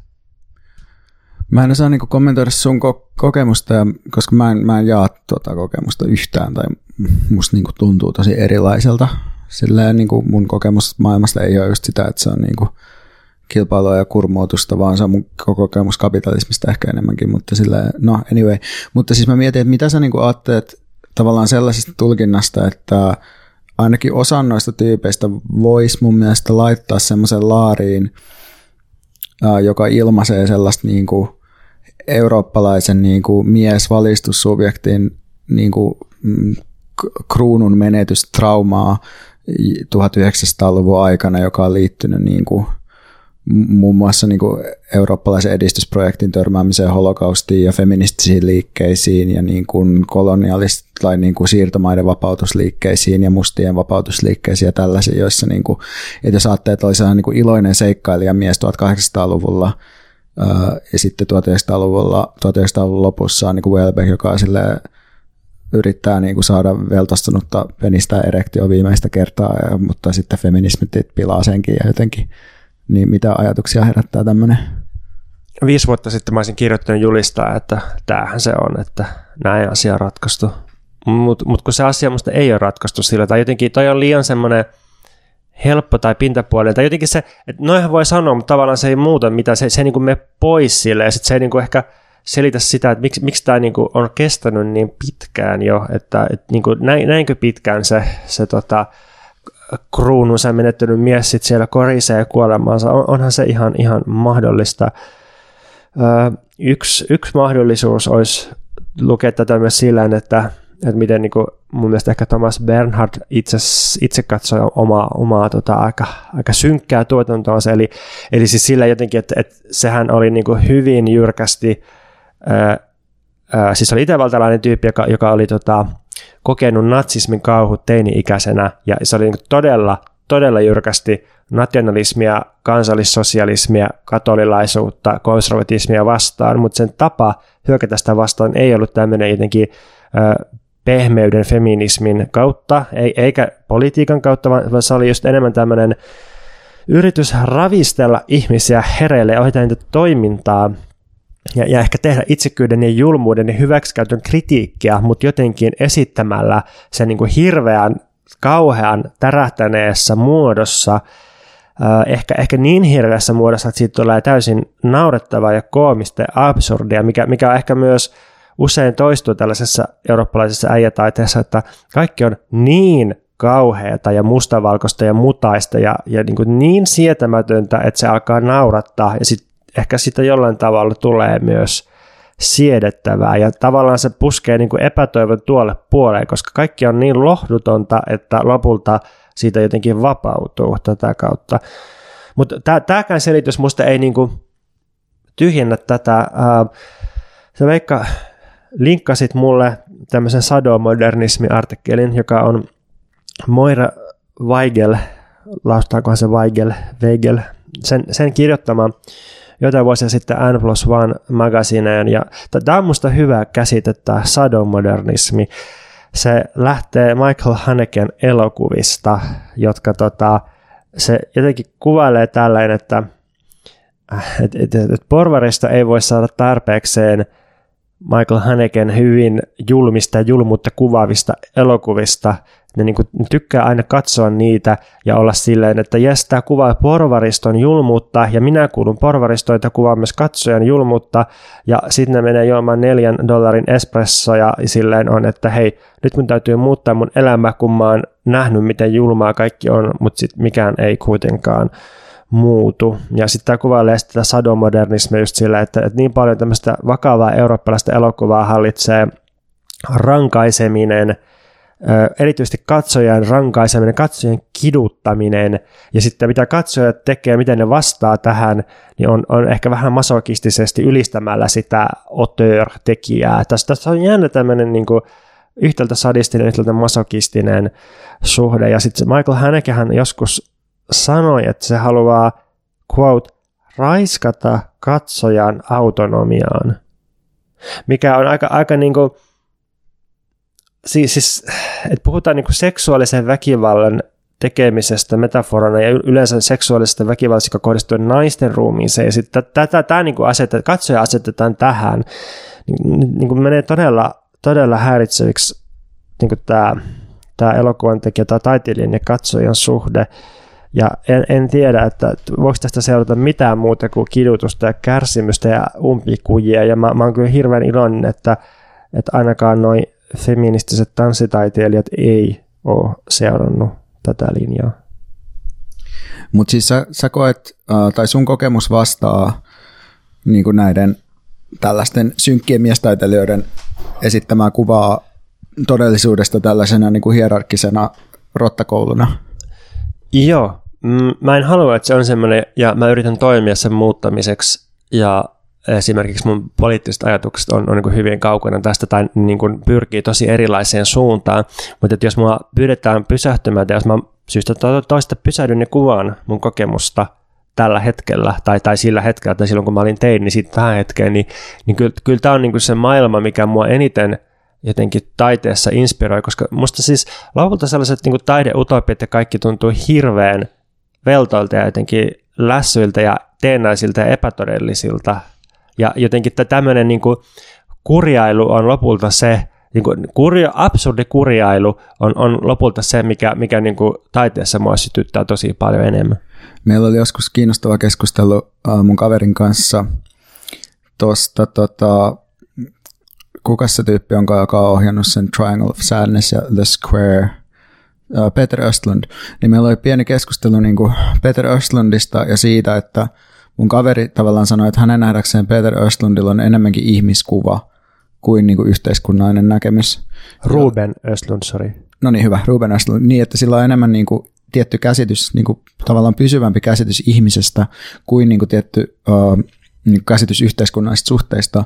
Ja mä en tosta, tai siis itse asiassa kumppanini huomautti mulle, että no itse asiassa Ruben Östlund kyllä itse sanoi, että hän kuvaa nimenomaan yhteiskunnallisia olosuhteita. Tuosta väittämästä voi mennä suuntaan tai toiseen, mutta se, mikä mun mielestä niin on tässä ehkä, mitä sä puhut, niin aika oleellista, tai minkä mä näen niin jotenkin sille oleellisena on se, että, että musta tuntuu, että ehkä sellaisessa niin kuin, tavallaan niin kuin modernistisessa korkeaa taiteessa, jossa on jotenkin tämän porvarillisessa korkeataiteessa ehkä useasti on kuitenkin kyse nimenomaan niin kuin jotenkin staattisista niin kuin, ö, olemuksista tai jotenkin vähän silleen, että elämä on tätä tai ihminen on tätä siinä, missä vaikka sulla kuitenkin on niin kuin, tavallaan sun niin kuin, perustavin ö, käsitys on kuitenkin se, että kyse on niin kuin, tavallaan yhteiskunnallisista suhteista, jotka on historiallisia ja siinä mielessä näkee niin kuin, just jonkun tien ulos vaikka se olisi täysin teoreettinen, mutta kuitenkin näkee, että asiat, on, niin kuin, asiat voisi olla toisin ja asiat on muutettavissa. Ja tämä on mun mielestä tavallaan se oleellinen ero niin kuin progressi, tai ei progressiivisen, mutta sanotaan reaktionäärisen ja ei-reaktionäärisen taiteen välillä, että näkeekö ne asiat niin kuin historiallisena vai ei. Joo, no tämä on varmasti se niin kuin ilahduttava tulkinta tästä. Voihan sitä ajatella siis sellaista, että, että modernismi, eurooppalainen modernismi oli, oli niin aika paljon myös reaktiota teollisen kapitalismin käsien räjähtämiseen ja, ja maailman sotiin. Ja jos mietitään vaikka Kafkan tuotantoa, jota joku kuvasi silleen, että olikohan se Walter Benjamin silleen, että se on niin kuin, vertauskuvallisia kertomuksia ilman vertauskuvaa. Siis niin kuin, että, että, että tehdään ikään kuin me, niin kuin symbolisia satuja, jotka ei sitten opeta, niistä puuttuu se opetus, opetustarina ilman opetusta, että se, se niin kuin menee, päättyy vain pelkkään absurdin tai, tai johonkin sellaiseen omituisuuteen tai umpikujaan, niin, niin sehän on nähty, että se, se kuvaa nimenomaan niin kuin no yhtäältä vähemmistökokemusta, äh, ehkä juutalaista kokemusta, mutta, mutta tota, ennen kaikkea niin kuin, kokemusta kapitalismin leviämisestä, ja, ja psyyken kolonisoitumisesta ja, ja byrokratian kasvusta, niin ehkä, ehkä niin kuin tässä mielessä voi saada molemmat sekä sen nautinnon tai niin kuin omaksi kokemisen modernistisesta äijäilytaiteesta, et, että sitten sen kulman, että no, tämä kertoo kapitalismin muutoksista lopulta, eikä kyse ole mistään biologisesta tai metafyysisestä pysyvästä perustotuudesta ainakaan toivottavasti. Mä luulen, että tai mä toivon, että joku kuuntelee tämän 200 vuoden päästä ja sitten on silleen, että olisittepa tienneet, miten mukavaa täällä on. Että ei ole ollenkaan tuollaista tämä tulevaisuus, mistä te puhutte. Musta olisi vielä hauskempaa, että joku kuuntelisi tämän 200 vuoden päästä ja olisi silleen, että olisittepa tienneet, miten mukavaa teidän aikanne itse asiassa on. Ja te ette vaan niin pystyneet näkemään sitä sisältäpäin, että ei se ollut grottakoulu, vaan se oli upea aika. Ja niin kuin arkeologi, antropologina minä osaan kertoa teille totuuden teistä ja teidän ajastanne. Niin sille, että te ette ole vielä nähnyt mitään lisää Te kurjuutta. mitään. Ja sitten Silloin vielä... kun Stalin bot 3000 otti maailman haltuun, siitä alkoi todellinen kurjuus. Niin, ja sitten se, että, että, että, että salli mun nauraa, että teillä oli siellä sentään yksi kohtalainen podcast, meillä ei ole yhtään täällä. Niin, siis Suomessa, Suomessa ei ole enää tätä ollenkaan keskustelua. Te valitatte, että ei ole yhteiskunnallista keskustelua, mutta teillä oli sentään vielä kieli ja sanoja. Meillä on pelkkää murinaa. Ja niin, teillä oli kieli suussa, meiltä on leikattu irti se kaikilta. Siinä sitten tekemään podcastia ilman kieltä.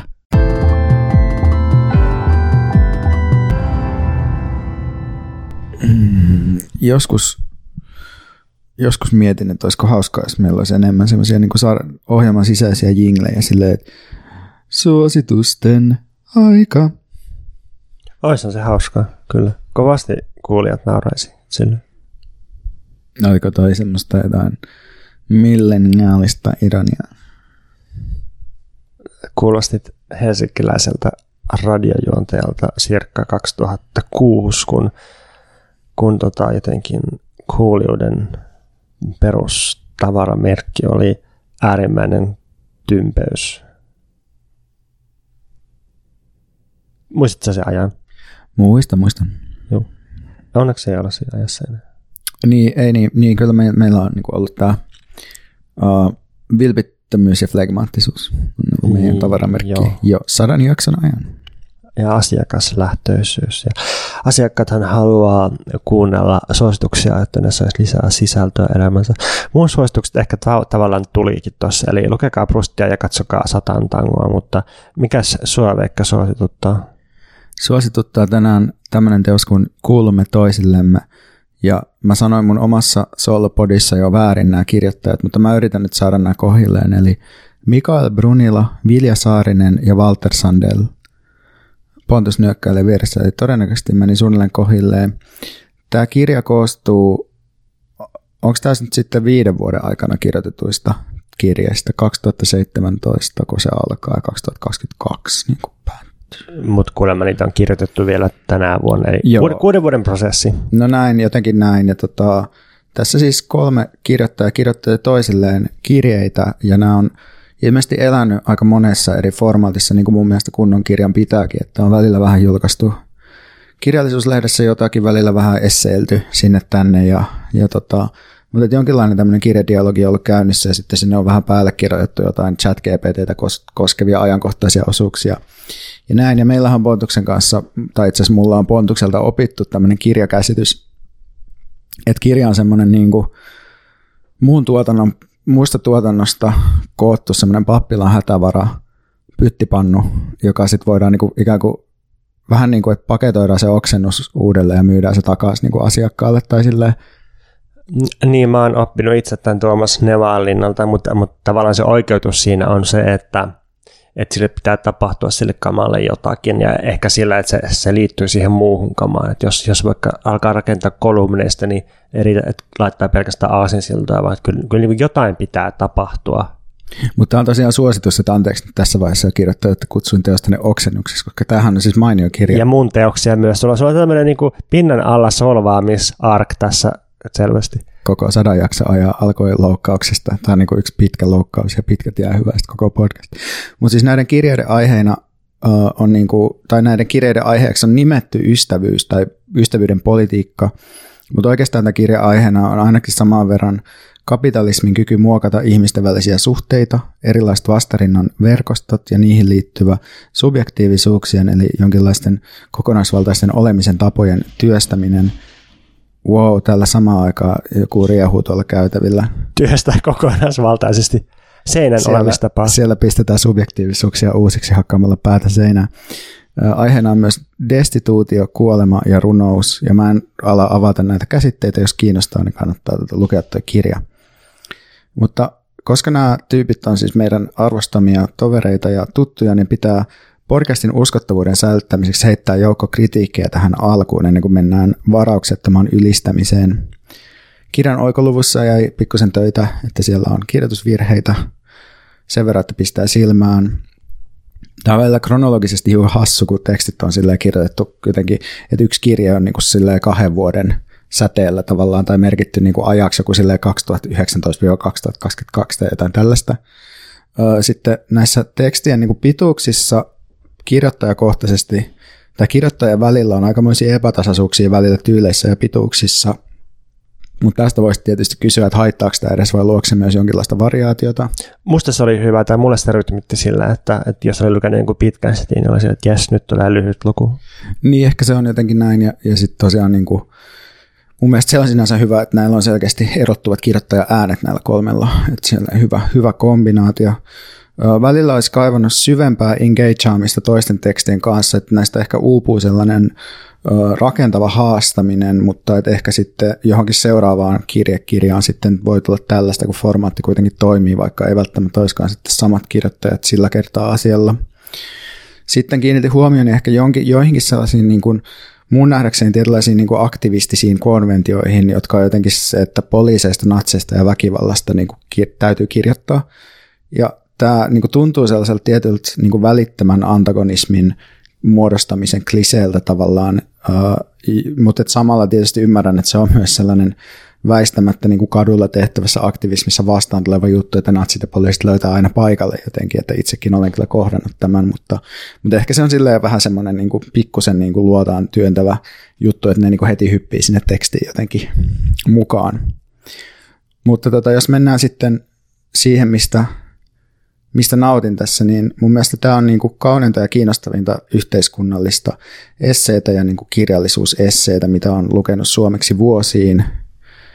Erityisesti tuon tota Mikaelin osuudet tässä kirjassa tuo mun mieleen Jurassic Parkin alussa häkkiin laitetut velociraptorit, joita yritetään epätoivasti pitää kurissa stanganeilla, mutta ne pyrkii koko ajan vapautumaan sieltä ja vähän niin kuin nämä Mikaelin tekstit pyrkii vapautumaan tämän kirjan formaatista ja ottamaan maailman haltuun paljon kokonaisvaltaisemmin. Ö, olisi oikeastaan hienoa lukea kaikilta kirjoittajilta jotakin lisää, ehkä vielä vähän niin kuin selvempien otsikoiden ja kuljetusten alaisena, että Walterilta mä voisin lukea kirjan filosofisia kirjallisuusesseitä, Viljalta mä voisin lukea teoksen poettis-kokemuksellis-teoreettisia tekstejä poliittisten kamppailujen iloista ja suruista, ja Mikaelta mä voisin lukea kirjan kaikista näistä aiheista ja aluista, jotka tähän kirjaan sisältyy. Tämä teksti on paikoin teoreettisesti ja filosofisesti vaativaa, mutta myös palkitsevaa. Se sisältää paljon viittauksia Suomessa aika huonosti tunnettuihin ajattelijoihin ja liikkeisiin, mikä on mielestäni tosi arvokasta, koska niin kuin yhteiskunnallinen kirjallisuus helposti toistaa jotenkin samoja pointteja ja samoja tyyppejä niin kuin kierrättää samoja keloja – Tämän kirjan ajatus ystävyydestä on jotain sellaista, että ihmisiä yhdistää jotkut perustavat siteet, koska me eletään jaetussa yhteisessä maailmassa ja porvarillinen itseriittoinen minuus on oikeastaan pelkkä fiktio. Ja kaikessa kamppailussa meidän on huomioitava toisemme, huolehdittava toisistamme. Ja tämä niin kuin toisten kanssa oleminen ja huolehtiminen ei ole mikään ihmisen oma yksityinen asia – ja siis nämä banaalit yksinkertaistukset ei millään tavalla vangitse tämän kirjan ydintä, joka on tämä niin kuin kirjan toimivuus nimenomaan sen kielen sellaisessa affektiivisessa liikuttavassa kielen ulottuvuudessa ja toiminnassa. Kun mä aloin lukea tätä kirjaa, niin mua vähän pelotti, koska tämä nimi Kuulumme toisillemme toi mulle vähän mieleen jonkin suomalaisen häärealityn. Ja tätä lukemaan aloittaessa mulla oli sellainen pelko jonkinlaista raskaudesta, että tuli sellainen fiilis, että että koska sä kuulut meillä, niin sun pitää jokaisen, jokaisena aamuna olla nimenhuudossa paikalla, koska meillä on yhteinen vastuu sitoutua loputtomaan surulliseen ja hävittyyn kamppailuun. Mutta onneksi nämä kirjan tunnelma on aika toisenlainen kuin, niin kuin mikä, mikä tämä mun niin kuin epämääräinen pelko oli alussa. Et mulle on tärkeää, että tässä kirjassa otetaan vakavasti kysymys siitä, että millaisia tämmöisiä normalisoituja elämänpolkuja kapitalistisissa jälkiteollisissa yhteiskunnissa on saatavilla ja tarjolla, että koska on meidän täytyy jotenkin ottaa vakavissaan tällaiset niin kuin halurakenteet, koska niiden kumoutuminen on kuitenkin edellytys sille, että voi elää jotain toisenlaista elämää. Mutta mitään selkeät vastausta tässä kirjassa ei tavallaan anneta siihen kysymykseen, että miten, miten taistella tällaisia halurakenteita vastaan. Ja, ja tavallaan ehkä se vastaus on sitten jotain sellaista, että, että kapitalismilla oikeastaan ei ole enää edellytyksiä pitää tällaista normaalisuubjektia kasassa muuten kuin velalla, ja koska tämä koko rakennelma, millä me eletään, on niin kuin finanssimarkkinoille alistunut, altistunut korttitalo, niin tota se on itse asiassa aika heikko ja valmis sortumaan koska tahansa. Uh, onko sulla jotain fiiliksiä tässä kirjasta vai kerrot sen omasta ensi jaksossa? No mä ehkä puhun ystävyydestä lisää ensi jaksossa, mutta fiilikset on aika hyvät. Kun sain tämän kirjan, niin jäin koukkuun, luin sen parilta istumalta. Ihan niin kuin harvinaisen hyvin mutta tässä kietoutuu yhteen henkilökohtainen, teoreettinen ja poliittinen ja kunnianhimoisella tavalla vielä – Tätä voisi ehkä kutsua kollektiiviseksi autoteoriaksi, siis ei autofiktioksi, vaan autoteoriaksi, vähän samassa mielessä kuin Maggie Nelsonin Argonautit, johon kirjaan muistaakseni myös viitattiin tässä julkkarikeskustelussa.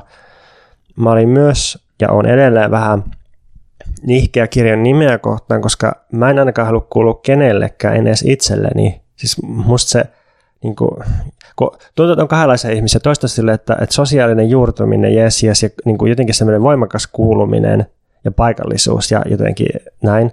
Ja sitten sit on ihmisiä, jotka on, niin kuin, että, että ei mihinkään kuuluminen, että, että niin kuin irti kaikesta jollain tavalla, tai jotenkin ei irti kaikesta, mutta sille, että, että kumpa kaikkeen tekemiseen, olemiseen ihmissuhteisiin tulisi semmoinen keveyden fiilis, että, että ei, ole, ei ole niin kuin – ei ole raskasta kuulumista, ei ole mitään välttämättömyyksiä, ei, ei ole mitään syviä velvollisuuksia, niin mä, mä oon selvästi enemmän tällä jälkimmäisellä linjalla.